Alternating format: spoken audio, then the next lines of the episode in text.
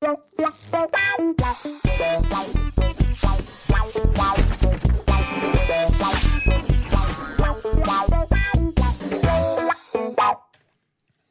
willkommen zu einer nagelneuen Ausgabe von Almost Daily. Heute mit unserem fantastischen Gast Manuel Möglich. Guten Tag. Schön, dass du wieder da bist. Danke für die zweite Einladung.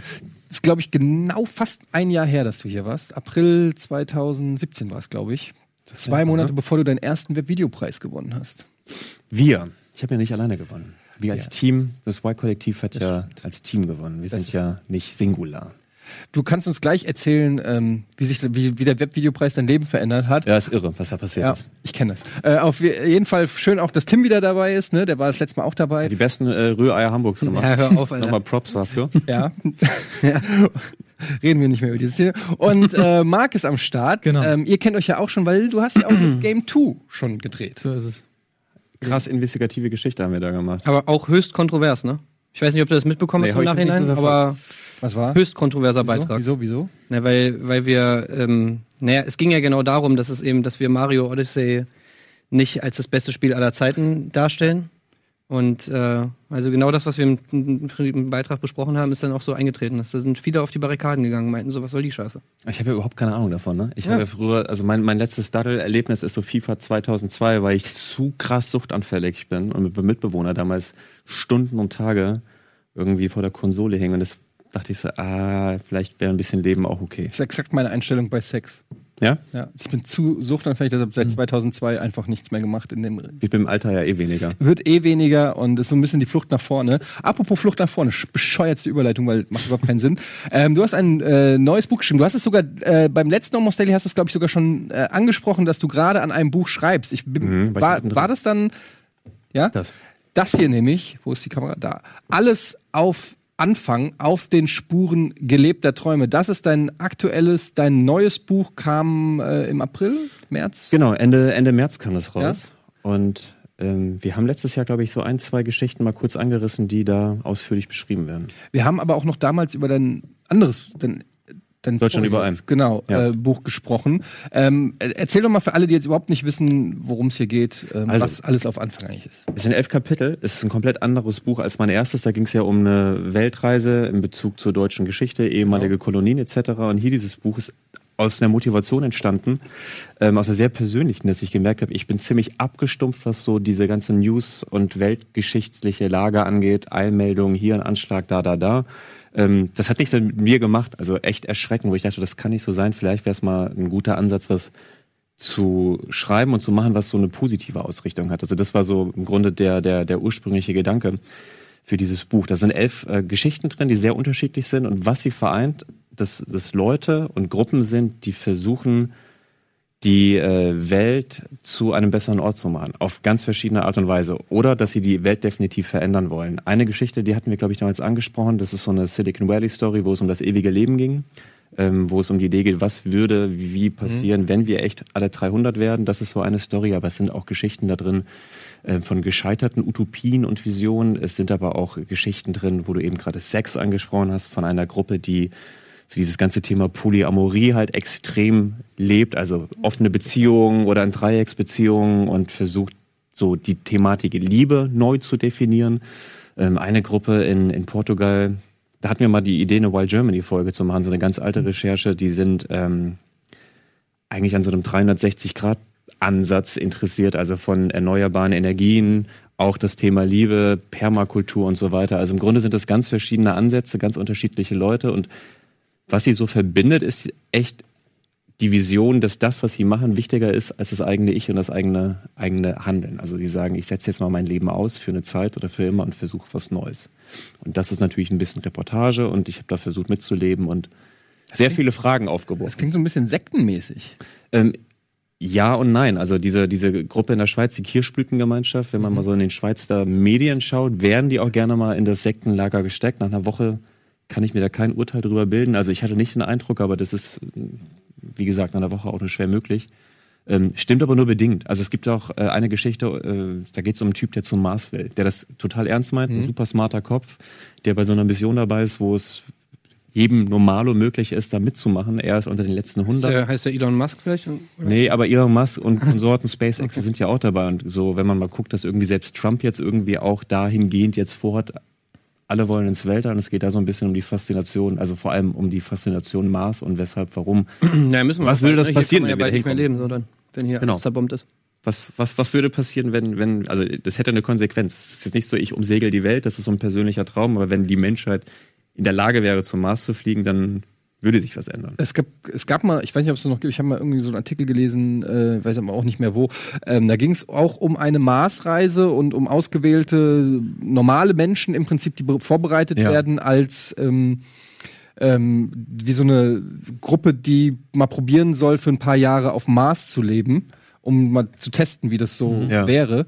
Und da konnte man sich auch freiwillig melden, auch ganz unterschiedliche ähm, Leute. Und da ging es dann in diesem Artikel auch darum, was für Anforderungen das sind und wie das Leben ist, weil du bist dann auf engstem Raum mehrere Jahre, allein die Reise dahin und so weiter und was du alles nicht machen kannst und was du alle, also medizinische Probleme und so weiter und so fort. Also so, eine, so ein riesen Rattenschwanz, der da hinten dran hängt, äh, dem, an dem man gar nicht denkt, wenn du denkst, oh ja, klar, mal so ein bisschen Mars angucken würde ich mir auch. Wenn man so irgendwie Total Recall-mäßig denkt, da fliege ich halt mal hin, guck's mir an, fliege wieder zurück, so, so läuft er nicht, sondern das ist ja Nee, irgendwie ja ein alles. lebensverändernder Einschnitt. Also teilweise, glaube ich, weiß ich nicht, ob, ob, ob denkt überhaupt eine Rückreise Wer geplant denkt das ist. denn nicht, dass das alles verändert, frage ich mich. Aktuell würdest du, also das ist auch die Geschichte von, Ja. von dem Typ, ähm, er weiß, wenn das denn klappt, dass sie da hochkommen, Genau, keine Rückreise. es ist ein One-Way-Ticket. Genau. Und ähm, die ganze Familie von ihm ist natürlich so, naja, hoffentlich klappt es halt nicht, finden es halt nicht so geil. Und er richtet sein Leben schon auch ein bisschen auf der Erde danach aus, dass er sagt, ich versuche hier bewusst eigentlich keine Beziehung mit einer Frau zu führen, weil das würde mich so von meinem, von meinem Wunsch, die Kolonialisierung des Mars mitzuerleben und mitzugestalten, natürlich irgendwie abhalten können, weil ich einfach dann denke, ach, vielleicht bleibe ich doch hier. Also genau, es geht um, um, um verschiedene Modelle, wie vielleicht ähm, das Leben hier unten besser sein könnte, weil ich denke, dass so gerade die Politik, und das ist ja gar nicht auf Deutschland bezogen, sondern global betrachtet halt einfach wenig Visionen und Utopien lebt. Also eine Utopie an sich ist natürlich eh was, was im Grunde nicht Ort, eine Sache, die nicht funktioniert, aber damit kannst du halt wahnsinnig schlecht äh, Stimmen bekommen, wenn du sagst, in 20 Jahren werden wir vielleicht alle äh, durch Maschinen ersetzt, geht jetzt ja los bei der ganzen Thematik und so weiter. Und man sieht ja, dass es da für viele Leute ein ziemliches Unbehagen ist, zu wissen, ja, ich habe jetzt noch einen ganz okayen Job, weil es ja gar nicht nur der Fließbandarbeiter ist, sondern auch Leute, die halt irgendwie in, in der Mittelschicht noch verankert sind und Was, was waren jetzt da so Sachen, wo du gesagt hast, okay, das macht Sinn so, das, das ist ein cooler Ansatz, den man irgendwie, wo du jetzt für dich persönlich jetzt irgendwie auch gesagt hättest, okay, das sollte man oder könnte man gut verfolgen oder wäre vielleicht sogar besser, wenn man es so machen würde? finde, ich kann fast in allen Sachen was rausziehen, aber umgekehrt habe ich an allen Punkten und allen Ecken auch wieder gedacht, hier ist es auch schwierig. Also das Einfachste, was jeder kennt, irgendwie Beziehungskonstrukt. Man ist mit einer Frau zusammen oder mit einem Typen und es ist in der Regel ja monogam, du hast da eine Person gegenüber. Und jeder wird mit Sicherheit auch irgendwie denken, mal, das nervt ab einem gewissen Punkt oder du hast da deine Problemchen. Wenn du dieses ganze Konstrukt öffnest, ist es wahrscheinlich erstmal für einen Moment auch ganz gut, weil da ein bisschen frischer Wind reinkommt und Abwechslung, aber auf lange Sicht wird es maximal kompliziert halt. In diesem Ort, wo die alle eben diese Polyamorie leben oder wo viele das leben, kommen auch ganz viele wieder zu diesem Ursprungsgedanken zurück. Also will sagen, ähm, Also die sagen dann zum Schluss, in der Theorie es sind ganz viele nicht, Ideen ja und nein, aber in der Theorie auch in diesem Buch ist ganz viel wunderbar. In der Praxis ist es halt das große Fragezeichen. Und das ist ja auch so dieser schöne Widerspruch in dem Buch. Also an das Nicht-Mögliche glauben, weil es manchmal dann doch funktioniert. Das erinnert mich, habt ihr diese Black Mirror-Folge gesehen mit dem ähm, Hang the DJ? Mhm. Nee, die, ich nicht. Black Mirror, Ja. Und da gibt es diese eine Folge, wo die, das ist so ein bisschen, ich habe das so als, als Analogie auf, ähm, auf Tinder, auf die Tinder-Zeiten ähm, verstanden. Da, da, du kriegst halt ein Date mit, mit so einem Device und triffst den und dann wird der, der Device rechnet dann anhand der deiner, äh, also der weiß halt alles, ähm, was du magst, was du nicht magst und so weiter. Und ähm, rechnet dann aus, wie lange das gut geht mit der Person. Ja, also er rechnet sozusagen aus, wie lange du mit dieser Person zusammen sein Um musst, um, damit er genug Informationen über dich Um den erhalten kann, perfekten um Partner für dich den nächsten Partner dann wieder zu finden und so. Und dann geht es halt so hin, du hast so ein Blind Date, äh, verstehst dich gut, dann steht da, okay, zwölf Stunden. Und dann bist du zwölf Stunden mit der Person zusammen, hast in der Regel Sex, redest ein bisschen und dann gehen wieder getrennte Wege. halt am die Anfang Daten, immer schon, wie lange es dauert. Und dann gehen die Daten halt, werden wieder gespeichert und es soll halt helfen, irgendwann den perfekten Partner zu finden. Und ähm, dann ist halt bei dem einen, die sind dann irgendwie ein Jahr zusammen und hassen sich aber, müssen aber dann quasi ein Jahr zusammenbleiben und bei dem anderen, die sind dann irgendwie nur einen Tag zusammen, finden sich aber total geil, müssen dann auseinandergehen. Das ist jetzt so sehr vereinfacht ausgedrückt, aber es war so, äh, ging auch so ein bisschen in diese äh, Richtung von wegen, man muss viele Frösche küssen. Ähm, also du musst ganz viele Leute daten, um irgendwann rauszufinden, wer der Richtige für dich ist. Aber am Ende kam halt raus, letztendlich nicht der wechselnde Partner führt zum Glück, sondern wenn du den richtigen, also dass das da halt, wie soll ich sagen, dass man halt jemanden gefunden hat, mit dem man glücklich wird und, und mit allen Ups und Downs und so weiter, dass das letztendlich Weißt ein, was ich ein komplett interessant macht. finde, wo du gerade glücklich sagst. Ähm, Das haben mich ganz viele Leute, als ich irgendwie über das Buch ähm, Sprachen Interviews gegeben habe, war immer oder oft die Frage, leben die denn glücklicher? Also hast du die gefragt, ob die glücklicher sind? Ich musste da ganz klar sagen, ich habe diese Frage nicht einmal gestellt, weil ähm, Weil so viel gebumst wurde. Nee, also so ganz generell. kam also nicht es- dazwischen. Naja, also, beim Bumsen war ich jetzt nicht dabei. Wurde wahrscheinlich, also äh, es geht ja so auf diese Gesamtheit betrachtet um, um diese Frage des Glücks. Aber ich glaube, ein riesiges Problem von unserer Gesellschaft ist gerade, dass alle so permanent glücklich sein wollen und dahinterherjagen und irgendwie, weiß ich nicht, du kannst auf Buchhandlungstischen Glücksratgeber noch ein Löcher finden und ich finde, das ist ein riesiger Irrglaube, weil du kannst ja nicht konstant glücklich sein. Und das Man ist ja kann doch einfach das Buch von Sami Soleimani lesen, oder? Dann ist doch eigentlich alles gut, oder? Habe ich zum Glück nicht gelesen, weil ich einfach Oder von keine, Hirschhausen bietet da auch viel. Ah, ja. Also im Prinzip. keine keinerlei Motivation hatte. Aber die Tatsache ist doch die, dass, weiß ich nicht, sowas wie Melancholie ist ja manchmal auch ganz geil und durchaus auch ganz produktiv, um irgendwie Dinge irgendwie für sein Leben auf die Kette zu kriegen. Und das ist, finde ich, so eine, so eine falsche Vorstellung, die wahrscheinlich dann, geil, jetzt klinge ich so, so, so altklug, so Nee, aber es ist genau Social richtig. Media dir vorlebt, dass du immer happy sein musst und irgendwie noch ein tolles Selfie Nein, machst. aber es das ist, Bullshit. es ist genau richtig, was du sagst. Und ähm, da kann ich eine schöne Überleitung zum Thema Fußball machen, über das wir kurz äh, eben noch vor der Sendung geredet haben. Ähm, Bayern München. ähm, ich habe mich das wirklich gefragt, weil ähm, momentan ist es ja so, dass die Bayern quasi ein Abo auf den Meistertitel haben. Und es, als Außenstehender ist es so äh, unemotional, wie dieser Titel gefeiert wird und gewonnen wird. Und ähm, ich stelle mir gerade nur vor, was zum Beispiel, also ich bin jetzt ähm, Frankfurt-Fan, was, was wäre, wenn Frankfurt die Meisterschaft gewinnen würde? Ja, das, das wäre das Krasseste, was diese Stadt äh, erleben würde. Das wäre absolut Wahnsinn. Und ähm, das zeigt einfach nur, ich, ich habe mir drüber Gedanken gemacht und habe gedacht, das ist so ein bisschen wie das Kind, was an Weihnachten alle Spielzeuge kriegt, die sich, die es gibt, die es sich wünscht. Und verglichen mit einem Kind, das vielleicht irgendwie nur eine Actionfigur hat äh, im Jahr, aber diese Actionfigur liebt und, und das ist die wichtigste Actionfigur. Und so dieser Überdruss an, an Glück und an allem haben, an allem, alle, alles haben, was man möchte. Ähm, und das ist so ein bisschen, äh, spielt auch so da so ein bisschen rein. Uns geht's einfach mittlerweile so gut, also nicht allen Menschen, aber uns jetzt. Wir sind in im unserer- Prinzip alle FC. Bayern München. Wir sind ein bisschen auf, wir sind ein bisschen der FC Bayern München Ja. des Lebens sozusagen, weil wir fucken uns ab, wenn, äh, also ich kenn's bei mir. Mein, mein schlimmster Tag ist, wenn das Internet, wenn die Internet-Download-Geschwindigkeit nicht 100% Kapazität von dem erreicht, was sie kann. So, und das zeigt einfach schon, wie absurd alles ist. Es geht uns einfach so gut. und elaboriert wir eigentlich sind. Und weißt du, wann du das merkst? Also, es gibt so eine kurze Geschichte in dem Buch, der, der, der Epilog. Ich bin vor drei Jahren in den Iran gereist. Das war eigentlich zum Urlaub machen, weil ich mir dachte, ich will mir mal Ramadan angucken, habe viel über das Land gelesen und ein Kumpel von mir war, war da und ich dachte, okay, habe ich Bock. Es ist irgendwie auch zum Reisen noch, ähm, noch ein bisschen abenteuerlich, weil es einfach aufgrund des Embargos ein bisschen schwieriger ist mit dem Geld und es hat sich geöffnet. Ähm, und ich habe da sehr, sehr, sehr tolle Leute kennengelernt. Also ein sehr gastfreundliches Land, aber auch ein total beschissenes Regime. Das ist so ein ambivalentes Verhältnis, was, was man dort so als, als Reisender irgendwie ganz klar zu spüren bekommt. Und wenn man da mit diesen Menschen redet, also Frauen sind da einfach per se einfach mal Menschen zweiter Klasse. Die dürfen dort manche Dinge nicht tun, die man hier als Frau Gott sei Dank machen darf. Selbstbestimmt unterwegs sein, reisen, sich kleiden, wie man möchte und so weiter. Und wenn man dort dann mit den Menschen redet und eingeladen wird und so ein bisschen aus dem öffentlichen Raum dann auch mal draußen ist und die einfach so erzählen und fragen, was man halt selber so macht, merkt man, dass die größten Sehnsüchte, Wünsche und Träume von denen einfach das ist, was man so Freiheit nennt.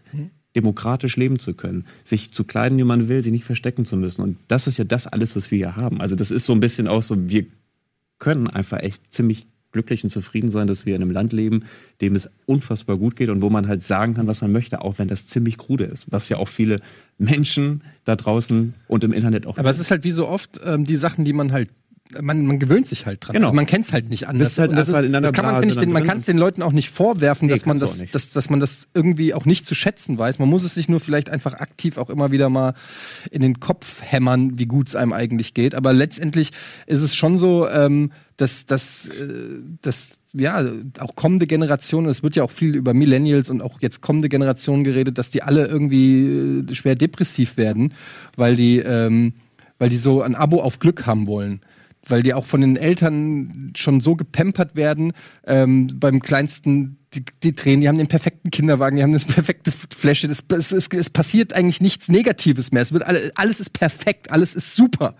Und wenn du, wenn alles immer super ist, dann äh, fehlt vielleicht irgendwann mal was, wenn du. Aber dann müsste ja irgendwann so eine Wellenbewegung kommen, dass diese ganzen jungen Menschen, die dann Erwachsene werden, auch merken, es ist gar nicht super. Und dann müsste, A, wie du schon sagst, diese große Depression kommen und diese Krise und dann müsste vielleicht die nächste Generation, also irgendwie wird sich wahrscheinlich die Natur ja da selbst zu helfen wissen, dass man dann anfängt zu rebellieren und irgendwann sagt, ey, das, was meine Eltern mir hier vorleben, ist der größte Quatsch, ich mach's genau anders. Das ist vielleicht die Hoffnung. Einfach noch mal, wir werden nochmal alle ja. Wahrscheinlich irgendwann die nächste, ja. Ja, aber das ist wahrscheinlich wirklich so äh, immer wellenförmige Bewegung, Gegenbewegung und ähm, Der Mensch vergisst ja gerne die Geschichte, die eigene Geschichte und generell und dann ist es irgendwann Also ich bin mir sicher, dass zum Beispiel die, die Zigaretten ein Comeback. Äh, momentan ist es ja so, dass Rauchen komplett wieder uncool ist. 80er Jahre, 70er, 80er Jahre mega cool. Jetzt ist es komplett weg und irgendwann wird es wieder kommen, dass es, äh, dass es wieder cool ist und so weiter. Also wie, so wird es wahrscheinlich mit allen Sachen. Also dieses, dieses Healthy-Ding, ne? Das könnte ja schon sein, dass es dann irgendwann so eine, ey, okay, wir scheißen jetzt auf unsere Gesundheit, bla bla. Dann ist dann wieder der Typ, der coole, der mega ungesund. Oh, guck mal, der, Es geht ja jetzt der schon ist damit nicht los. vegan, ist der cool. Es geht ja jetzt ja schon damit los, dass so bei Tätowierungen, also A, nicht nur so schlecht gestochen mit Absicht, so ein bisschen knastmäßig, sondern einfach auch bewusst scheiß Motive, also ein Tribal. Ich bin mir sicher, das nächste, was, was noch vorher kommt, ist das Arschgeweih. Würde ich jetzt wirklich 50 Euro setzen, dass wir wahrscheinlich im nächsten Jahr kommt das große Arschgeweih. Da werden viele erleichtert Ja, aufatmen. allerdings. ey. Viele werden erleichtert aufatmen und, und die Älteren unter uns werden wahrscheinlich denken so, wer zuletzt lacht, lacht am besten. Ein Arschgeweih ist ein Arschgeweih ist ein Arschgeweih und ist halt einfach, hm, naja. ja, ich meine, je- Vor allem, wenn du wirklich durchgehalten hast, 20 Jahre, die ganze 15 Zeit Jahre das so. Verhalten hast, ohne es dir weglasern zu Ja, lassen wenn und du so, gerade gelasert dann wirst du wirklich dafür belohnt. Das finde ich auch okay eigentlich. Wollte ich auch sagen, wenn du dann so zwei China-Zeichen hast, ich finde es dann auch okay, da musst du es halt dann irgendwie einfach auch zu tragen wissen, dass man sagt so, ja, ist halt so, Zeichen der Zeit. Ja. Es wäre doch jetzt eigentlich schon so, oder? Wenn jemand so ganz bewusst einfach so ein Arschgeweih, sag ich mal, so tragen würde, der hätte, sag ich mal, der wär, sähe jetzt nicht aus wie der letzte Assi, sondern der, es wäre so ein, so ein Hipster-Typ, jetzt hier auf der Schanze, ja, der so lang geht und einfach so ein geiles Arschgeweih hat oder so ein Hipster-Girl einfach so mit Bauchfrei oder so. Ich meine, du würdest doch schon irgendwie davon ausgehen, so, okay, warte mal kurz, hä, ist das jetzt wieder in, so nach dem Motto? Würde man sich schon. Wir, wir könnten es ja versuchen, schon wir könnten fragen, hier oder so einen Aufruf starten. Ich leg 50 Euro rein aus meiner Tasche, den Rest von Rocket Beans. Du meinst aus der Tasche der Gebührenzahler? Nee, aus meiner Privattasche. Ich hab, äh, wir arbeiten ja nicht nur für die Gebührenzahler als äh, ach ja. Produktionsfirma. Na klar. du arbeitest doch selber für die. Ich Und dieses hat mit den Gebührengeldern nichts zu tun, by the way. Ähm, und wenn sich jemand meldet, der einen Arschgeil will, dann wäre das doch für euch eine wunderbare Folge, das zu begleiten. Also ich, ich schmeiß 50 Euro gerne dazu rein. Falls Wenn, ich, wenn die sich jemand einen Arschgeweih machen lassen. wenn jetzt jemand zuhört und sagt, Arschgeweih hätte ich voll Bock drauf, er oder sie, Ja. Nee, sowas will ich nicht Was unterstützen. kosten so? Ich habe null Ahnung, ich habe kein Tattoo. Was kostet denn so ein Arschgeweih? Naja, Das ist ganz Tattoos sind ja. Preise eben. Ja? Also ich könnte mir vorstellen, dass du wahrscheinlich auch irgendwo jemand findest, der dir für einen Fuffi halt auch so ein Arschgeweih macht, aber Also es gibt viele Tätowierer, die erstmal schon mal 80 Euro Materialkosten haben. Das ist sozusagen so der Grundpreis, von da geht's aufwärts, aber ich, du es ist- kriegst auch. die Größe. Also ich würde mal tippen, dass du so ein Arschgeweih in der Größe Aber- so, weiß ich nicht, für, für 200 kriegst du was, was, was wahrscheinlich halbwegs solide ist. Also die meisten, die ein Arschgeweih hatten, haben ja dann daraus äh, was Neues entstehen lassen. Das machen ja viele, die irgendwie dann auch, weiß ich nicht, den Namen ihrer Freundin oder so und dann wird daraus irgendein Ornament oder Ein Delfin. Ein Delfin. Weil Delfine wird man immer mögen. 200 Euro, aber wenn jeder von uns jetzt, dann wären wir ja schon bei 200 Euro, ne? Mit jeder, für jeder 50 Euro. 50 Euro? Das Ja, ist, ganz also, ehrlich. Aber ich meine, wollen wir wirklich aus Gag jemanden für sein Leben zeichnen? Das können wir nicht machen. oder? Vielleicht wartet er ja nur immer darauf, dass er denkt, ich hätte gerne einen Arschgeweih, ich kann es mir nicht leisten. Ich sag's ja nur, okay, so. ich merke, Ja, die wir Wir Idee können ja auch einen Community-Aufruf machen, wenn jeder von äh, jeder unserer Zuschauer ein Euro zahlt, da haben wir auch 200 Euro. genau. Und dann Gibt's ähm, Affiliate-Links für, für Arschgeweih oder für Tattoo? wir machen einen? Patreon auf. Ja. Ja. Und das geht dann alles find an ein gemeinnützige, äh, ja. Aber was, äh, also wie das, Gemeinnützigen wer das wir dürfen das Design des Arschgeweihs. Alvin. Also Ich meine, das Genau. macht ja der, der, der Mensch, der das Tattoo macht. Es ist halt so ein Tribal-Film. Ich meine, letztendlich, wie viele verschiedene Arschgeweihformen gibt es? Viele, aber an sich sehen die ja alle sehr ähnlich aus. Ich finde es eigentlich geil, wie wir jetzt irgendwie bei Arschgeweihen irgendwie ange Ja, wir müssen, apropos Arschgeweih, Wir machen kurz Werbung.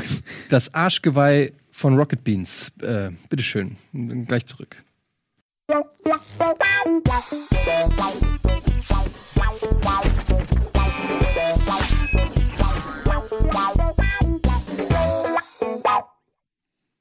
zurück bei Almost Daily, dem Arschgeweih von Rocket Beans TV. Manuel Möglich ist bei uns am Start. Wir haben gerade schon ein bisschen über sein neues Buch gesprochen, alles auf Anfang und ähm, sind irgendwie bei Arschgeweihen äh, gelandet.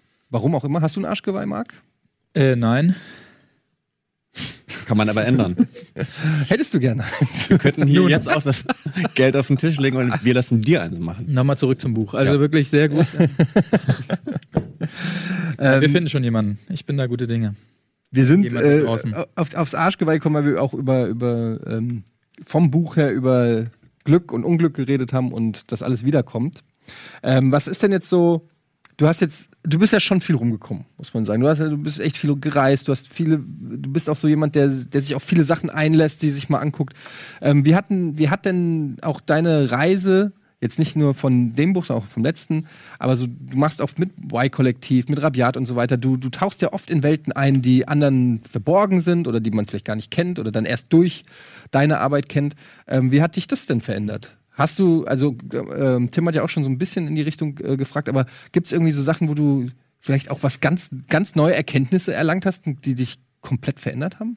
Ich weiß nicht, ob es eine Komplettveränderung ist, aber es macht auf jeden Fall was mit, mit mir. Also das eine, das Reisen zum Beispiel, wo wir eben drüber sprachen, ist wirklich, wenn ich dann wieder in Deutschland bin, ob das jetzt eine Urlaubsreise ist, die zehn Tage ist oder halt auch mal länger, ähm, Thema Wertschätzung. Also es sind dann wieder Dinge, die mir hier bewusst werden, wie gut es ist, dass ich das machen kann und wie gut es ist, dass hier eigentlich, auch wenn alle über die Bahn schimpfen, das alltäglichste Beispiel, die ist trotzdem ziemlich pünktlich. Wenn du halt in anderen Ländern bist, da kommt dann halt einfach mal kein Zug und dann ist es halt so. Ähm, also es ist A, eine Wertschätzung für das, was wir hier haben und wie wir hier leben. Ähm, das ist gerade so das Reisen, selbst wenn es eine echt schlechte Reise war oder wo halt wirklich viel, viel Nerverei war, umso mehr weiß ich dann wieder zu schätzen, was, was hier halt auch gut ist oder man sieht auch, was hier vielleicht auch noch besser sein könnte. Ähm, das andere, wenn es um, um diese ganzen Reportagegeschichten geht und in diese, ähm, ja, zum Teil Parallelwelten oder an den Rand unserer Gesellschaft, ähm, hat auf jeden Fall mit mir, es ist immer wieder so ein Check, eigene Toleranz und Akzeptanz. Also ich würde, wie wahrscheinlich jeder sagen, ja, tolerant bin ich auf jeden Fall. Aber das sind natürlich diese Punkte, wo man dann eben an so eine Grenze kommt und sagt so, ja, wie, wie tolerant bin ich jetzt eigentlich wirklich? Das, was sie, er oder was die da machen, beeinträchtigt keinen drumherum. Es ist einvernehmlich, es sind erwachsene Leute.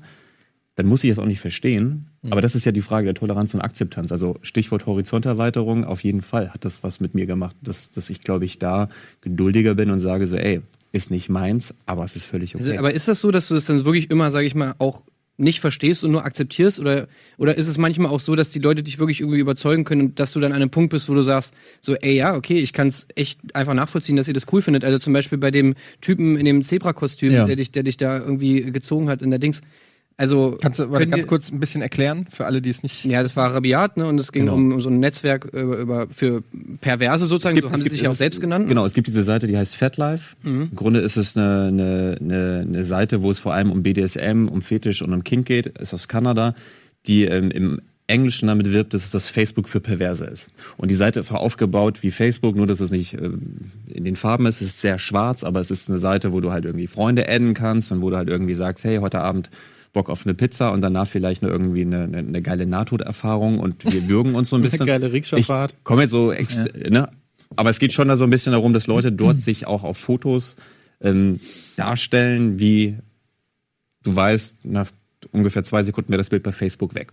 Ähm, es ist halt wirklich ein soziales Netzwerk und Kommst du da zu so einem Punkt, wo du das irgendwie nachvollziehen kannst, oder ist das wirklich immer nur, dass du dann weggehst und sagst, ja, okay, so, ihr macht euer Ding, ich mache mein Ding, aber so richtig checken tue ich das irgendwie nicht, oder? Ja und nein. Also ich meine, in diesem, in diesem Film, dieser Rabiat-Folge, ähm, die wir auch bei Y-Kollektiv spielen, bei der Folge ist es ein bisschen doof, weil wir aus Jugendschutzgründen da sehr viel äh, verpixeln mussten, gab es schon Dinge, wo ich sage so, okay, ich erlebe gerade Bondage, ähm, ich kann verstehen, wenn man das oft macht, dass man da vielleicht runterkommt, so cool, würde ich jetzt nicht machen. Es gab dieses Zebra, das fand ich nett, viel, äh, viel essentieller fand ich, und das ist diese Szene, die wir da nicht zeigen können, sondern nur in der, in der Mediathek ist es drin, wo sich das Paar halt gegenseitig schon irgendwie einfach verprügelt. Also wo in dem Fall, die haben beide einen Uniformfetisch und, und Pumuckel wird von ihrem Freund gewürgt und geschlagen und das gehört zu diesem Spiel. Das raff ich halt nicht. Also das, das, ich sitze da auch echt in dieser Ecke da und gucke mir das an. Das geht natürlich viel länger wie in dem Film. Das macht mich wirklich fertig und danach sind die unglaublich zärtlich und reden über Liebe. Da, da gehe ich weg und sage, okay, ich, ich verstehe es nicht, aber ich denke mir auch, ich muss es auch nicht verstehen, weil das ist alles so in einem privaten Raum. Da wird keiner von, von, äh, von der Gesellschaft irgendwie beeinträchtigt. Die zeigen uns da einen total intimen Einblick. Vielleicht muss ich auch nicht alles verstehen. Also es gibt den, Wieso lassen die euch denn da eigentlich reingucken? Oder was ist denn, sag ich mal, die Motivation von den Leuten dann zu sagen, okay, wir haben Bock drauf, dass jemand in unseren privaten Raum so reinschaut? Ich glaube, das, ähm, das ist so ein bisschen, das ist mir bei Wild Germany damals schon aufgefallen. Wenn man mit Leuten ähm, zu tun hat und die ernst nimmt, ist es manchmal das Glück, dass man dann zur rechten Zeit am rechten Ort ist bei Menschen, die einfach Bock haben, ihre Geschichte zu erzählen. Auch wenn man sich denkt, warum erzählt man das? Ich denke, das ist, ist nur eine Mutmaßung, dass es wahrscheinlich auch für Leute ist, die ähm, homosexuell sind und irgendwann dieses Outing hinter sich bringen wollen, weil das, glaube ich, einen wahnsinnig befreit, wenn du die Geschichte erzählst und nicht mehr mit diesem Geheimnis, mit dieser Last, die man sich dann so auflädt, ähm, damit rumlaufen muss. Und ich glaube, dass es oft bei diesen Fällen so ist, so war es auch bei dem Film, dass die Leute einfach Bock haben. Also das Zebra, Klaus meinte irgendwann so, ich habe wirklich auch keinerlei Interesse mehr, mich ähm, vor meinen Kollegen oder vor anderen zu rechtfertigen und denen zu verschweigen, was ich am Wochenende Ich muss, gemacht habe ich muss noch mal fragen, äh, was macht das Zebra? Ich Das Zebra zum Beispiel, weil wir gerade in Hamburg sind, Klaus ist Informatiker hier in Hamburg, ein echt reflektierter Typ. Ähm, er ist auch so in der BDSM und, und, und King-Szene unterwegs. Er ist Pet-Player. Pet-Player verkleiden sich dann eben oft in relativ realitätsnahe Kostüme, als Pferd oder Zebra. Hund und Katze sind so die gängigsten. Und ähm, er mag das total, Zebra zu sein, hat sich so ein Kostüm gebastelt. Wir sind dann mit, ähm, er hat zwei verschiedene Sulkis, wir hatten den kleinen dabei. Wir sind dann durch Hamburg-Altona durch die, die Stadt. was sind denn Sulkis? Sulki ist so eine kleine Kutsche, wo hinten so Achso, so, eine- so eine Jockeykutsche. Ich saß Mhm. ja, ja, drauf, Zaumzeug und dann los und dann sind wir durch den Park halt galoppiert. Ähm, das macht er irgendwie auch bei so Sachen wie CSD und dann gibt's halt einfach noch in speziellen BDSM-Partys halt Pet-Play-Rooms oder so Schutzräume, wo halt dann eben die zusammenkommen, die in ähnlichen Fetisch teilen. Ja, Schutzräume in dem Sinne, wo halt jetzt niemand dabei ist, wie du und ich, der sagt, so, warum vergleicht ihr euch, euch als Zebra, wo es klar ist. Ihm geht es einfach darum, so die Kontrolle abzugeben und das macht ihn dann halt auch ein bisschen an. Ich gebe die Kontrolle in fremde Hände, ich bin jetzt Tier, ich lasse das Menschsein hinter mir und handle instinktiv. Und dadurch entsteht dann auch so eine sexuelle Komponente. Gab's denn, gab's denn Feedback von ihm, wenn du sagst, er wollte sich nicht mehr äh, verstecken oder so? Hat er sich mal geäußert nach der Also Ausstrahlung er hat sich so? ähm, in, in den YouTube-Kommentaren eben äh, sehr massiv mit eingebracht und sagt so, hey, ich bin das Zebra, ich beantworte euch die Fragen und äh, wie gesagt, das ist ein echt smarter Kopf, der halt Mhm. argumentieren kann und ist halt wirklich da einfach ansprechbar gewesen. Also will damit sagen, dass er aber das äh, ist doch cool, weil ich meine, es gibt ja sicherlich, es gibt sicherlich viele, äh, also ich habe da jetzt keine Berührungspunkte mit, aber Leute, irgendwie muss man ja zum ersten Mal damit in Berührung kommen. Du kommst ja nicht, äh, also in der Regel, dein erstes Sexerlebnis ist wahrscheinlich nicht in einem Zebra-Kostüm, sondern Nee, irgendwie, wahrscheinlich nicht. irgendwie musst du ja das entdecken, diesen Fetisch und, und dann auch da reinkommen. Und, und ich glaube, dass es für, wie, für so viele Sachen ähm, dann vielleicht auch total angenehm ist, wenn du Gleichgesinnte findest, von denen du eben nicht bewertet wirst oder nicht verurteilt wirst dafür, dass du so bist. Das ja, ist ja genau die, das die Ding. sehen dich dann ja als normal an und da geht's ja schon los. Also was ist denn normal? Wahrscheinlich hast du eine andere Definition als ich, ich habe eine andere als du und so weiter. Also das ist ja vielleicht dann nur Nuancen unterschiedlich, aber das ist ja eine ganz große Frage, wie ist man gesellschaftlich sozialisiert worden und wie definiert man normal? Für manche Leute sind rote Haare normal, für andere ist es völlig absurd und so weiter. Und da geht's Hexen. Eher darum, glaube ich, zu sagen, so, wie geht man denn mit den Dingen um, die halt der eigenen Normalitätsdefinition nicht so ganz entsprechen. Verurteilst du das oder kannst du damit irgendwie dich anfreunden und sagst, das ist total okay, ich toleriere das und ich akzeptiere das? Aber das ist ja gerade dieses Netzwerk dafür auch eigentlich ganz gut. Ne? Ich meine, das, das Mädel, äh, was, ähm, was dich gefesselt hat, die hat ja auch erzählt, dass, sage ich mal, sie erst so durch einen Freund, den sie mal hatte, oder der sie halt auf dieses Netzwerk gebracht hat, dass sie da erst gemerkt hat, ey, ich bin gar nicht so äh, krass anders. Es gibt derbe viele andere Leute, Ja. die, die auch halt irgendeine strange Vorliebe haben oder, oder halt so strange ist die Vorliebe gar nicht, sondern es gibt halt tausend andere Leute, die halt irgendwie auch auf andere Sachen ste einfach stehen so. Und das ist ja eigentlich auch eine coole Sache, finde ich auch eine gute Qualität so von dem Film einfach so, dass man dass man sieht eben, dass es auch andere Leute gibt. So gerade, glaube ich, wenn du jetzt meinst, die erste Sexerfahrung und wenn man sich das so, wenn sich die Sexualität entwickelt und man dann langsam merkt, okay, ich stehe vielleicht auf andere Sachen als meine Schulfreunde, muss man ja auch erstmal checken, dass man gar nicht so unterschiedlich oder gar nicht so merkwürdig ist, sondern dass es genug andere Leute gibt, die vielleicht nicht in der Das ist ja, ich sind. das ist ja nicht nur auf Sex bezogen, sondern generell auf, ähm, auf alles. Also ich meine, wir haben ja natürlich hier äh, als, als äh, Gaming-affiner Sender ähm, sind wir auch immer mit dem Thema Cosplay konfrontiert. Ähm, das war ja auch vom, also das ist ja in den letzten zehn Jahren oder keine Ahnung, richtig explodiert und so. Und das ist ja im Prinzip geht das in eine ähnliche Richtung, ohne jetzt die vielleicht sexuelle Komponente, wobei ich mir vorstellen könnte, dass das auch viel bei vielen ähm, Naja, so- die Furry-Szene ist doch eigentlich auch so ähnlich. Furry? Furry? Was ist das? Hm, Okay, anderes Thema. Es sind aber anders als die Petplayer. Furries sind eher die, die sich dann wirklich in so plüschige Kostüme werfen. Und ich, wahrscheinlich sage ich es jetzt falsch und es gibt wahrscheinlich auch Leute, die sich direkt beschweren, aber da geht es ähm, weniger, glaube ich, um den ganzen BDSM und Fetischbezug, sondern mehr um dieses Tier sein wollen, was ein bisschen anders aussieht. Ähm, hatten wir bei White Germany mal, wo wir, wo Petplayer und Furries hatten, die sehen ein bisschen, bisschen flauschiger und kuscheliger aus. Also es gibt ja so- echt so echter, äh, Es gibt auf Es Realität. gibt da ja echt alle. Ich hatte mal, das war noch zu meiner Giga, das ist schon fast 15 Jahre her oder so. Da hat irgendjemand fand es extrem lustig und hat unter meinem Namen sich angemeldet in einem äh, Windelforum oder sowas. Und ähm, Klar, unter ich hatte, Namen. naja, ich hatte ja eine, eine öffentliche E-Mail-Adresse damals, etienne.giga4u.de, wo wir auch den Zuschauern gesagt haben, ja, schreibt uns Mails und so. Mit der E-Mail-Adresse haben die dann ähm, sich in irgendeinem Windelforum angemeldet und ich habe dann in meinem Postfach irgendwann kommen dann so 30 Mails, ja du, meine Freundin und ich, wir würden auch mal, hier ist schon mal so ein Foto von uns und dann war da einfach mal so ein, weiß nicht, 40-jähriges Pärchen, die da komplett in Windeln saßen und mit mir Adressen austauschen wollten, sich für Windelspiele treffen wollten. Ähm, und äh, da bin ich zum ersten Mal überhaupt ich gewusst, dass es sowas gibt. Also ich wusste, äh, und das ist aber Internet, oder? Ich meine, Ja. seit das Internet so einigermaßen funktioniert und da draußen auch so ein paar Ja. Leuten irgendwie äh, bekannt ist, weiß man, es gibt halt eigentlich erstmal alles. Und die waren auch total nett. ähm, Und jetzt ja, wäre es doch geil gewesen, wenn du dadurch rausgefunden hättest, dass du auch drauf stehst. genau, das, Dann das, hättest du gesagt, endlich bin ich zu Hause. aber das meine ich ja. Aber das ist das Schöne am Internet oder also sage ich jetzt einfach mal so, dass du ähm, relativ einfach eine Interessensgemeinschaft finden kannst. Äh, egal, was das Interesse ist. Ob das Videospiele, ob das Sport, ob Ja, ja, das Sex, ob das was auch immer ist. Aber du findest übers Internet immer eine Gruppe Gleichgesinnter. Und ich, man, wir wissen wahrscheinlich noch nicht mal einen Bruchteil von dem, was es überhaupt alles gibt. Aber ich finde es halt immer wieder faszinierend, ähm, dass ich, ich habe neulich, ähm, YouTube-Titel haben wir jetzt übrigens schon mal. was haben wir? Die, die YouTube-Titel von dem Video jetzt hier gerade. Wie denn? Ja, Etienne steht auf Windelspiele, oder? Ach so. Ähm, ja, okay. ähm, ich hab, wir haben ja, glaube ich, letztes Mal habe ich auch erzählt von diesen Mailboxen und Bulletin Board System Anfang des Internets, wo ich war. Und jetzt habe ich das neulich nochmal recherchiert und dann habe ich wirklich so eine Gruppe an Leuten gefunden, die früher auch da unterwegs waren und diese Online-Spiele in, in, in Mailboxen gespielt haben. Das, ist, das war irgendwie ein Forum mit, glaube ich, 30 Leuten oder so, also wirklich verschwindend gering.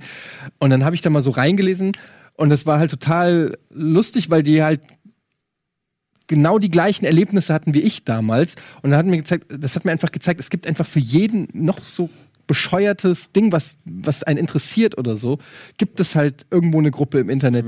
Und du kannst finden, und das finde ich erstmal per se, finde ich das erstmal richtig geil. Weil das wäre vor 20 Jahren halt nicht so einfach Nee. gewesen, ne?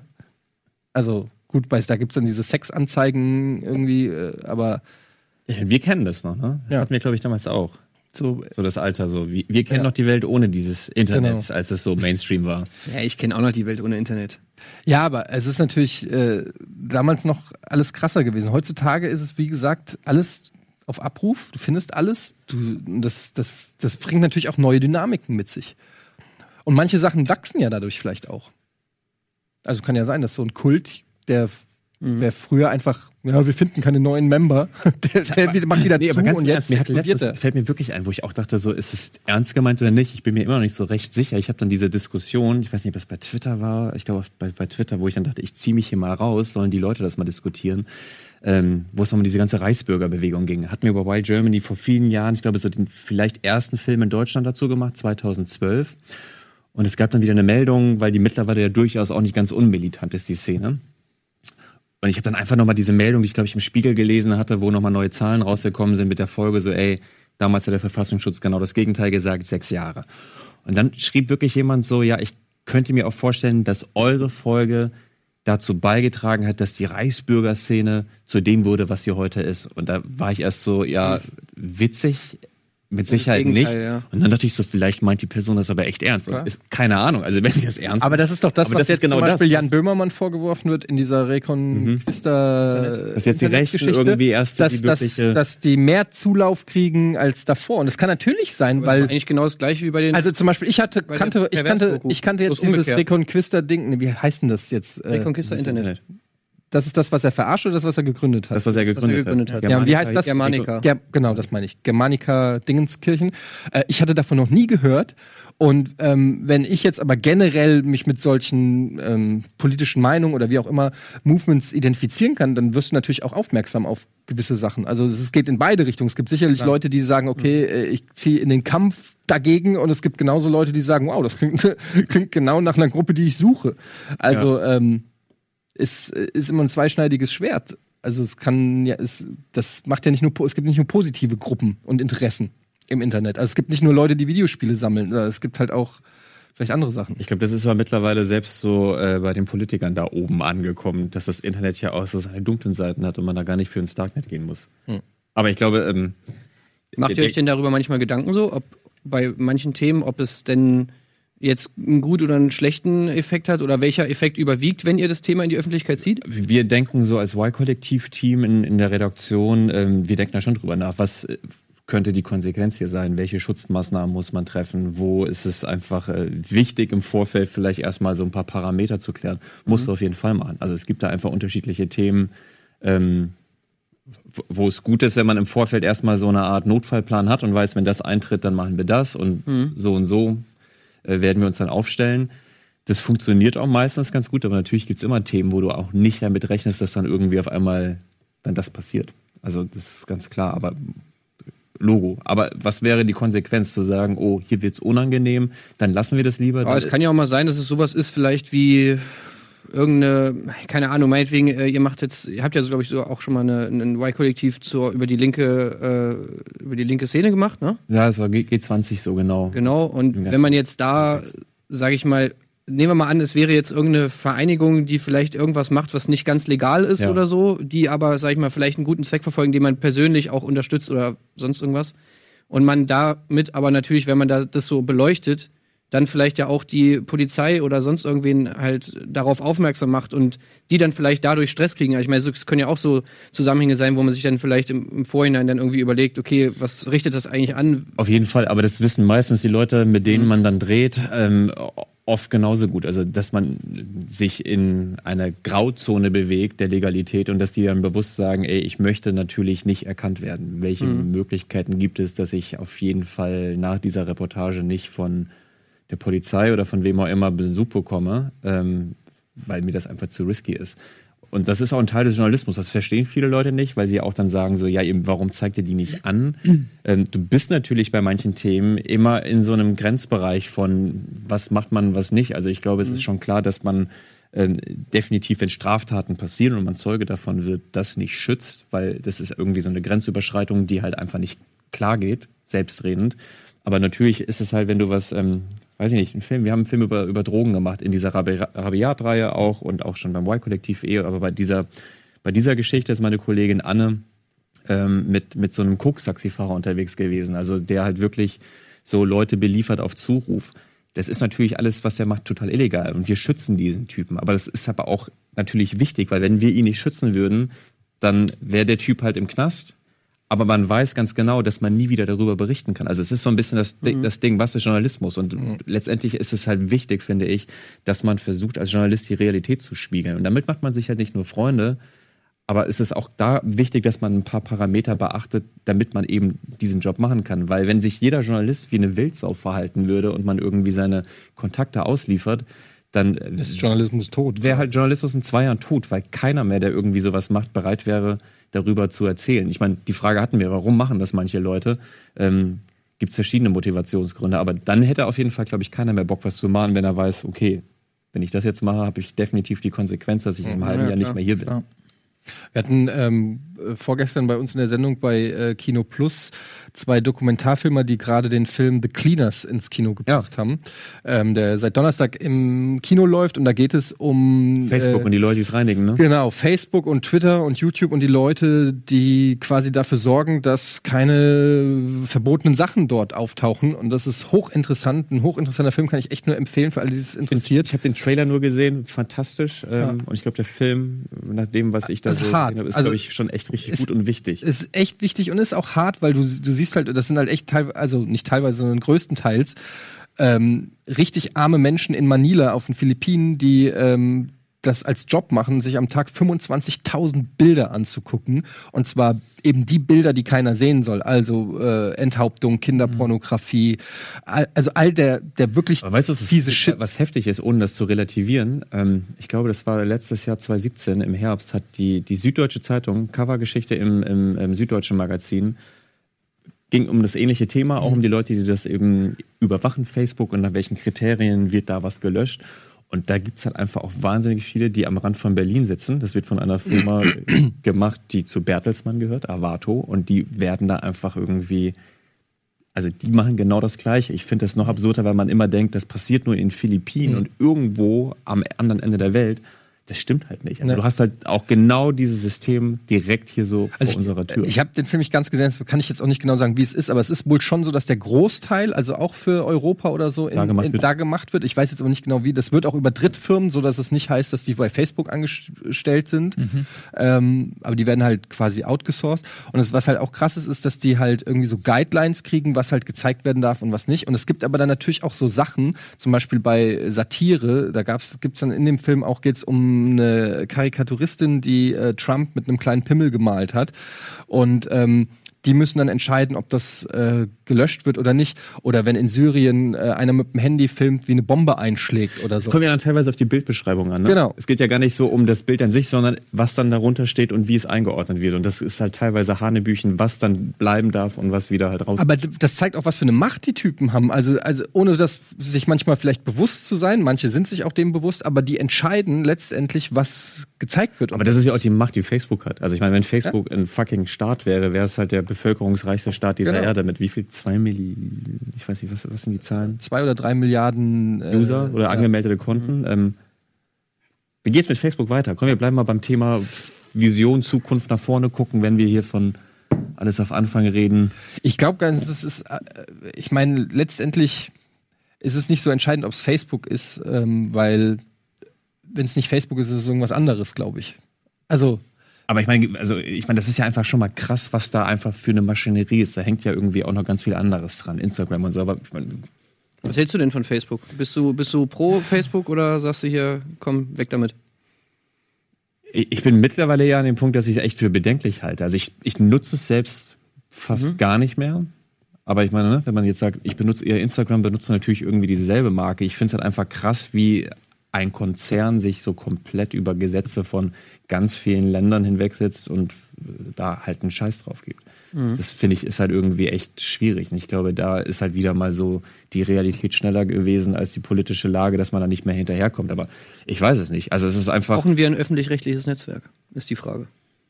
Wäre das also ein staatliches. Naja, weil ich meine, guck mal, viele Sachen von den Sachen, also viele Punkte bei Facebook, die, sag ich mal, auch kritisiert werden, so gerade was die Auswahl von, wie, diese, wie dieser Feed zustande kommt und so, ich meine, der hängt ja auch mit marktwirtschaftlichen Ja. Strukturen zusammen. Und wenn du jetzt, sag ich mal, ein Netzwerk hättest, was nicht darauf, also was nicht nach diesen Regeln spielen muss, was nicht verdienen muss, wo du keine Posts pushen kannst mit Geld, sondern was einfach nur dazu da ist, zu informieren sozusagen und was kontrolliert wird, sage ich mal, von, aus Staat, von einer staatlichen Instanz, wäre das nicht vielleicht ein, eine Idee, wo du sagen könntest, genauso wie es im Fernsehen ja auch ist, wenn du nur ein Fernsehen hättest, was nur privat ist, wärst du auch scheiße. So, du brauchst ja, sag ich mal, diesen Gegenpol, wo du auf diese ganzen Quotensachen nicht angewiesen bist, sag ich mal. Und nur dadurch, dadurch entsteht irgendwie eine Fernsehlandschaft, die wenigstens noch einigermaßen ausgewogen ist, so. Und müsste es nicht vielleicht sowas fürs Internet dann irgendwie vielleicht auch geben oder für Ich glaube, das? Paradoxe wäre, dass wahrscheinlich ganz viele Leute da viel größere Probleme haben würden, ihre Daten hinzugeben, weil man dann so sich dem Staat oder einer staatlichen Institution hin öffnet. Aber bei einem Konzern ist es dir wurscht. Also das ist ja so, Aber diese ganzen Sachen wie Werbe, deine Daten werden an Werbetreibende verkauft, wäre doch da alles nicht. Aber das scheint ja wahnsinnig vielen Leuten komplett egal zu sein. Also ich meine, die Idee, dass du dann Guilty. ja, dass du halt dann, äh, weiß ich nicht, personalisierte Werbung bekommst, finden vielleicht ja viele Leute gut oder es ist denen egal. Also ich, ich finde es halt krass, dass man Aber sind nicht die die Leute, die, gar jetzt austreten von Facebook, genau die Leute, die sich darüber äh, beschweren? Also die Leute, die jetzt diese, diese Facebook äh, lösch dich mäßig Kampagne da vertreten, das sind doch die, die, die genau das ähm, kritisieren. Sag ich mal, die würde man doch damit auffangen. Ich meine, wenn ja, oder halt gar nicht mehr. Vielleicht bist du auch ab einem gewissen Punkt einfach so satt, dass du sagst, ich ziehe mich jetzt komplett aus dem Internet und aus sozialen Medien raus. Ich habe das Gefühl, dass das eintreten kann. Also das hätte ich vor ein paar Jahren noch für unmöglich gehalten, aber wir haben ja gerade auch über Wellen ähm, gesprochen und ich habe das Gefühl, dass so eine ähm, also vielleicht ist es auch, weil ich da von mir ausgehe, aber ich merke bei mir so eine äh, komplette Social Media Übersättigung und auch schon so eine Genervtheit, weil ähm, einfach durch und das ist ja auch alles für, mich jetzt auch das er- erste Mal. Es ist zum ersten Mal, dass ich zehn Jahre Facebook bewerten kann. Und nach zehn Jahren oder 15 Jahren, was weiß ich, wie lange es jetzt Facebook und Instagram und so weiter gibt, merke ich einfach so, puh, also so schrecklich weiter bringt mich das alles nicht mehr. Ähm, und es fängt jetzt, ein gutes Beispiel sind zum Beispiel Insta-Stories Ja. bei Instagram. Das war dann so am Anfang richtig unterhaltsam und richtig geil. Und also ich habe wirklich selber, ich war fast süchtig, habe wirklich dauernd irgendwelche Insta-Stories geguckt und mittlerweile nervt's nur noch.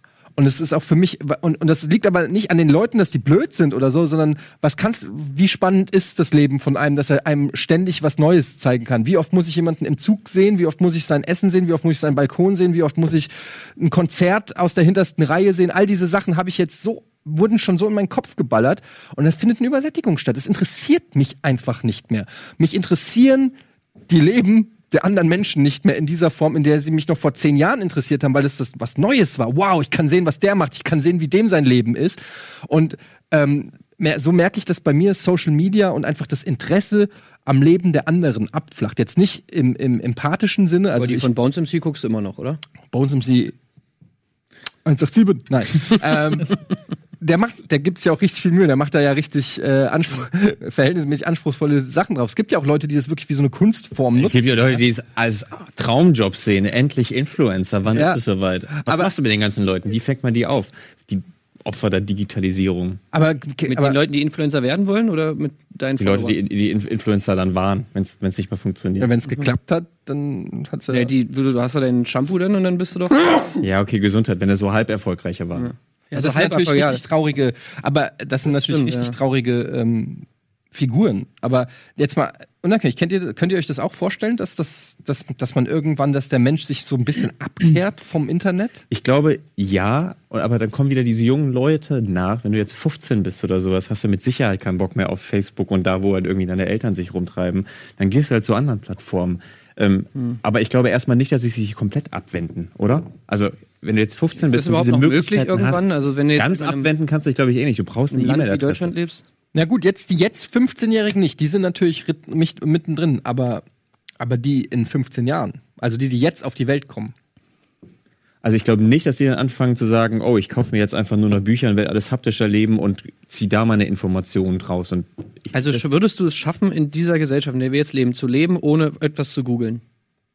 Oder ich sag mal, du würdest es sicherlich schaffen. Aber ich meine, wie wäre das Leben? Ist das, ist das ein Leben, was nicht eigentlich so Ja, gut, viele Rückschläge oder sag ich mal, ist jetzt so. schon noch mal was anderes. Nee, wieso? Du willst dich aus dem Internet zurückziehen. Und ich meine, wenn du jetzt sagst, okay, ich, ich kenne derbe viele Leute, die nicht bei Facebook sind, so.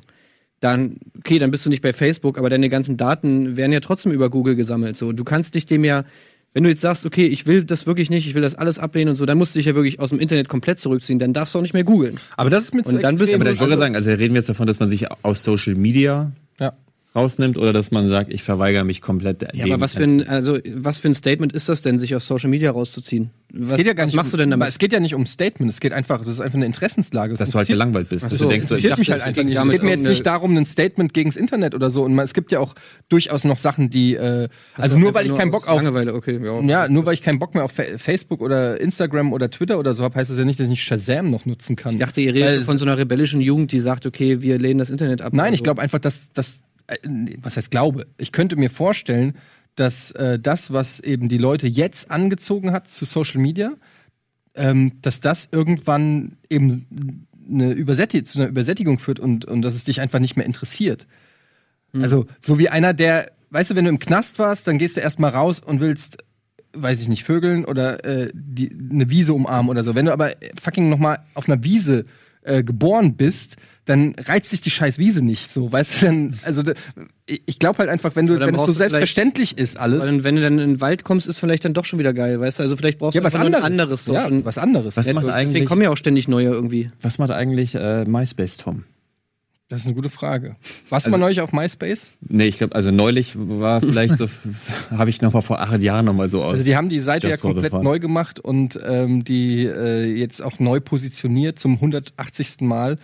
Und ähm, aber ich kenne nach wie vor niemanden, der es noch. Also Also wird MySpace nicht irgendwie äh, Justin Timberlake oder sowas? Nee, was war der das? hat ja, glaube ich, mal investiert. Nee, das das war aber Napster, auch eher ne? so. Ja, der hat den Napster-Typen gespielt in einem Film, aber ich weiß nicht, ob er. Ich habe das aber auch mal Aber der dass er was mal was MySpace äh, mit er, MySpace, er wollte sich, glaube ich, wieder ganz ich glaube, Yahoo hat MySpace Ja, ne? gekauft oder so. Aber wenn dieser Tom jetzt nicht, weiß ich nicht, keine Ahnung, vielleicht hat er irgendwie ein ganz schlimmes Schicksal äh, erleben müssen, von dem ich nichts weiß, aber prinzipiell ist er der, der, der glückliche Gewinner. Es war bestimmt mal so ein, zwei Jahre richtig, richtig kacke, als dann so Zuckerberg mit seinem Facebook um die Ecke kam und ihm die Leute da so weggerannt sind. Aber letztendlich, der Typ hat Ruhe, wird wahrscheinlich, wenn er sich komplett durchgedreht ist, ein bisschen was zur Seite gelegt haben und kann so wie auf diesem Foto so über die Schulter blöd lachen. Könnt ihr euch noch erinnern, wo Tag. ihr euch angemeldet habt bei Facebook oder so? Könnt ihr euch noch erinnern, wer euch das gesagt hat damals oder so? Oder wo, wo ihr davon das erste Mal erfahren habt? Ich, schon. das war. Oder bei YouTube oder so? Das finde ich immer ganz geil, wenn man sich manchmal aber an so zurückerinnert. das erzählen wir gleich. Wir machen kurz Werbung, dann können wir erzählen, wie wir zu Facebook Und bei FatLife, wie wir uns da angemeldet haben. FatLife? Das hast du schon wieder vergessen, ne? FatLife. Das ist das perverse Netzwerk, das perverse so. Facebook. Das ist echt, du bist wie so ein Goldfisch, Alter. Fünf Minuten später. Internet, Social Media Jung und Konsequenzen. Aufmerksamkeitsspanne von Gar nicht. Sekunden. Was? Äh, Was? Bunter Hund? Wo? Werbung? in der Werbung? Mach jetzt mal die Werbung hier, komm.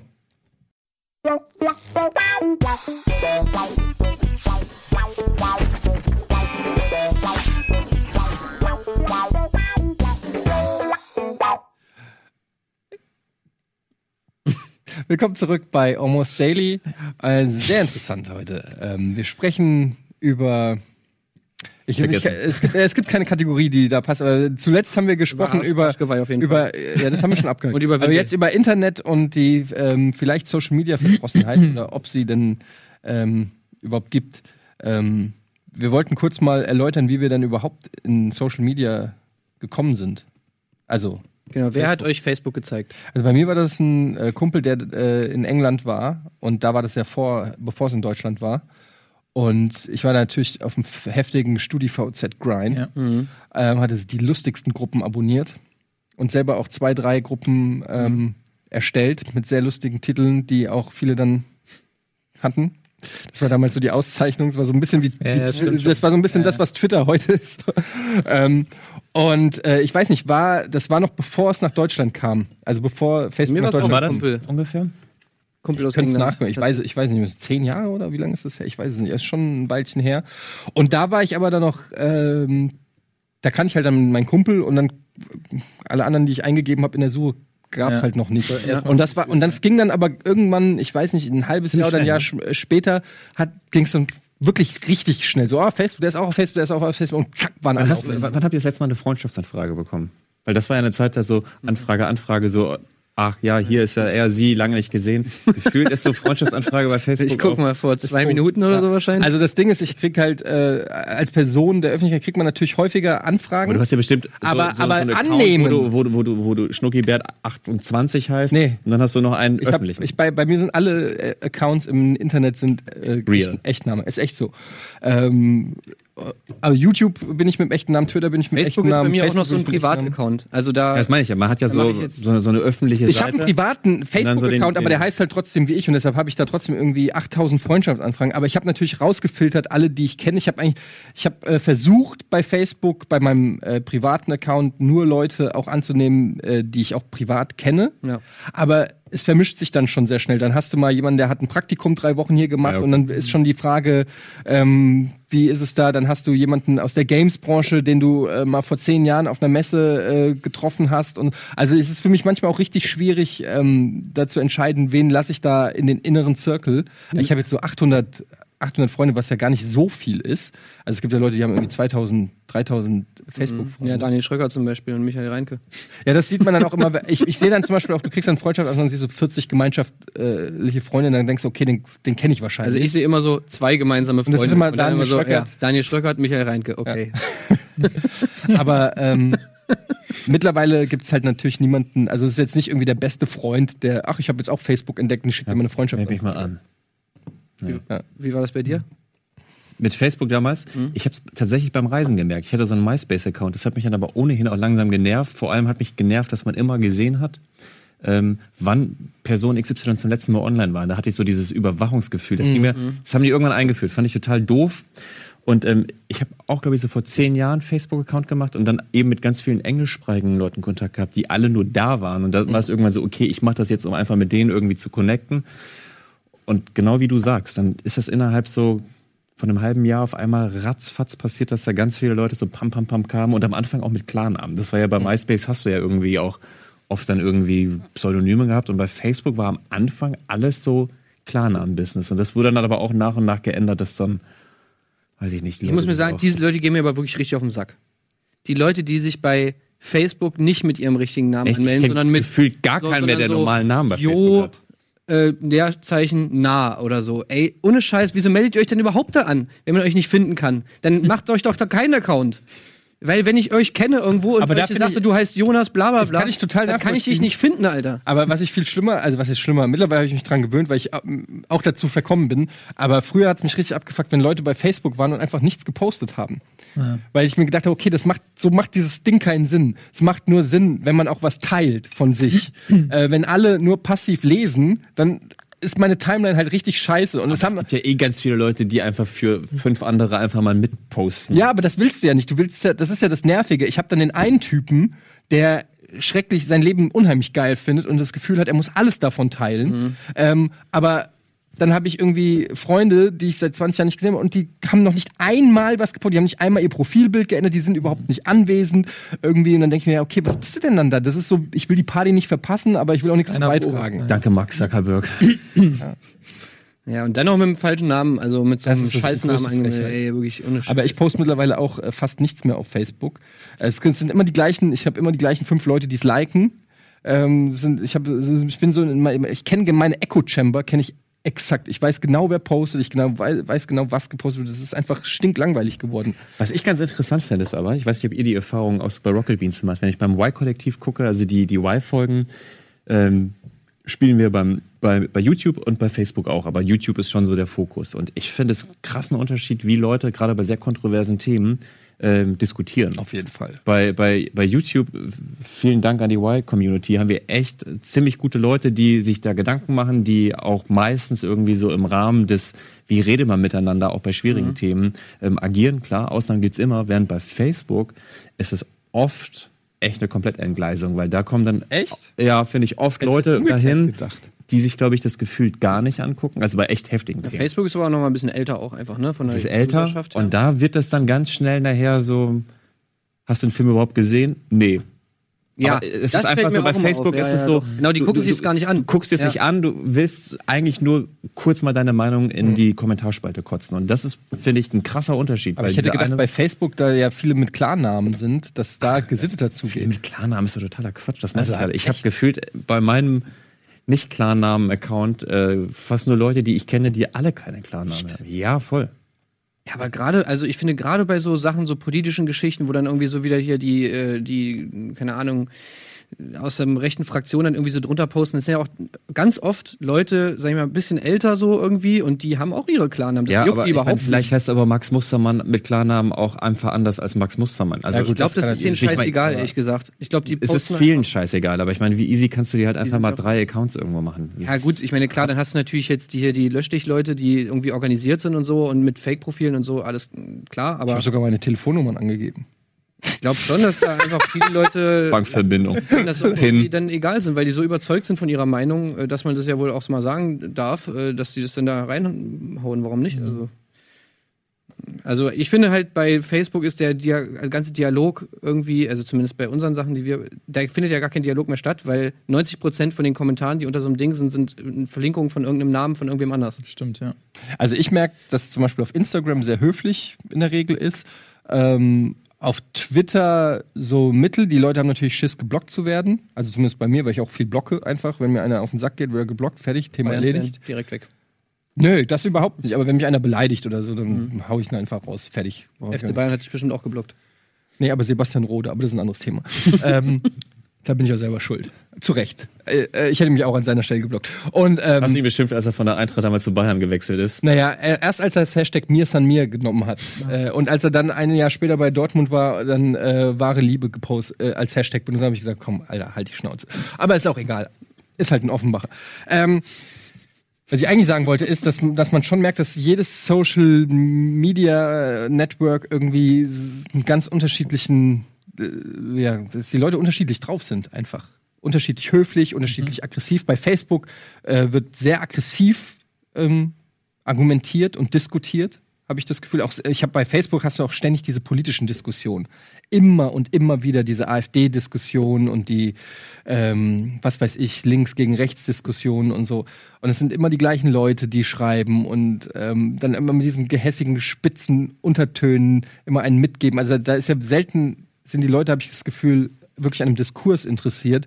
Aber, sondern- aber das sind doch die Momente, wo man, wenn man ganz ehrlich ist, doch jeder schon mal gedacht hat, ey, eigentlich wäre es doch jetzt gut, wenn jeder, der im Netz ist, mal so sich anmelden muss, Personalausweis, der heißt wirklich Absolut. so. Das ist- ich meine, genau das Ja. will man ja, Ja. natürlich nicht, weil das ist ja dieser Raum, wo irgendwie genau ich will anonym- das. Aber es ist so Mit Punkt, wo man denkt so, ey, mancher müsstest du doch einfach Du kriegst so Punkte wie in Flensburg. Und wenn du zu oft einfach Scheiße gelabert hast oder getrollt hast, kriegst du Punkte und dann wird der, darfst du einfach, weiß ich nicht, als Weißt du, was ich geil- kommst in den Internetknast, darfst ein paar Monate nicht posten. Ja, oder dass du einfach mal vielleicht Schiss haben müsstest, theoretisch als Typ, der irgend, irgendwo irgendwen einfach aufs Derbste beleidigt oder, oder keine Ahnung, oder irgendein, irgendeine shamed oder so, dass du einfach mal Schiss haben müsstest, dass die, jemand kommt und dir aufs Maul haut. Das wäre doch mal geil, oder nicht? Also das finde würde ich geil finden. Wenn du, so wie im echten Leben, ich meine, das machen, deswegen machen diese Leute ja auch nicht, weil du nicht, nicht einfach vor wen hinstellen kannst und sagen kannst, du verkacktes Arschloch, äh, du bist ein richtiger Hurensohn. Ja. Weil es könnte ja sein, dass du mir aufs Maul haust. So müsste es im Internet auch sein dass du davor im Prinzip Schiss haben musst, dass deine Sachen da irgendwie Konsequenzen haben. Haben wir eine wunderbare Rabiat-Reportage. Hass ist ihr Hobby am 4. Juni in das erste und auf dem Y-Kollektiv-Kanal. Da gibt's doch diese, ähm, den Film hier, Jane Silent Bob Strike Back mit Kevin Smith und Kevin Smith, Kevin Smith und ähm, ja, Silent, Silent Bob und Jay und die sind dann auch irgendwie auf einem Forum und dann sehen, gucken sie sich die ganzen negativen Kommentare zu ihren Filmen an und dann fahren sie wirklich mit dem Auto und besuchen einen nach dem anderen und hauen den auf die, kloppen, klopfen an die Tür, geht die Tür auf, macht so ein kleiner zwölfjähriger Junge im Star Trek Kostüm die Tür ist ja das, und dann so, are you, are you Viking Killer 3000? Und dann so, yes.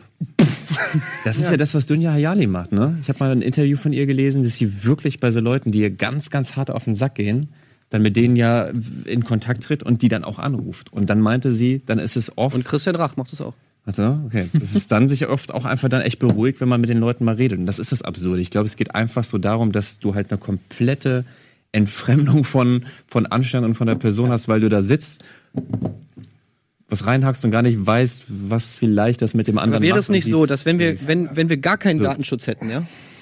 Alles, was du machen würdest im Internet, könnte verfolgt werden auf dich zurück, bis zu deinem Haus so. Dann hättest du das Problem noch nicht mehr.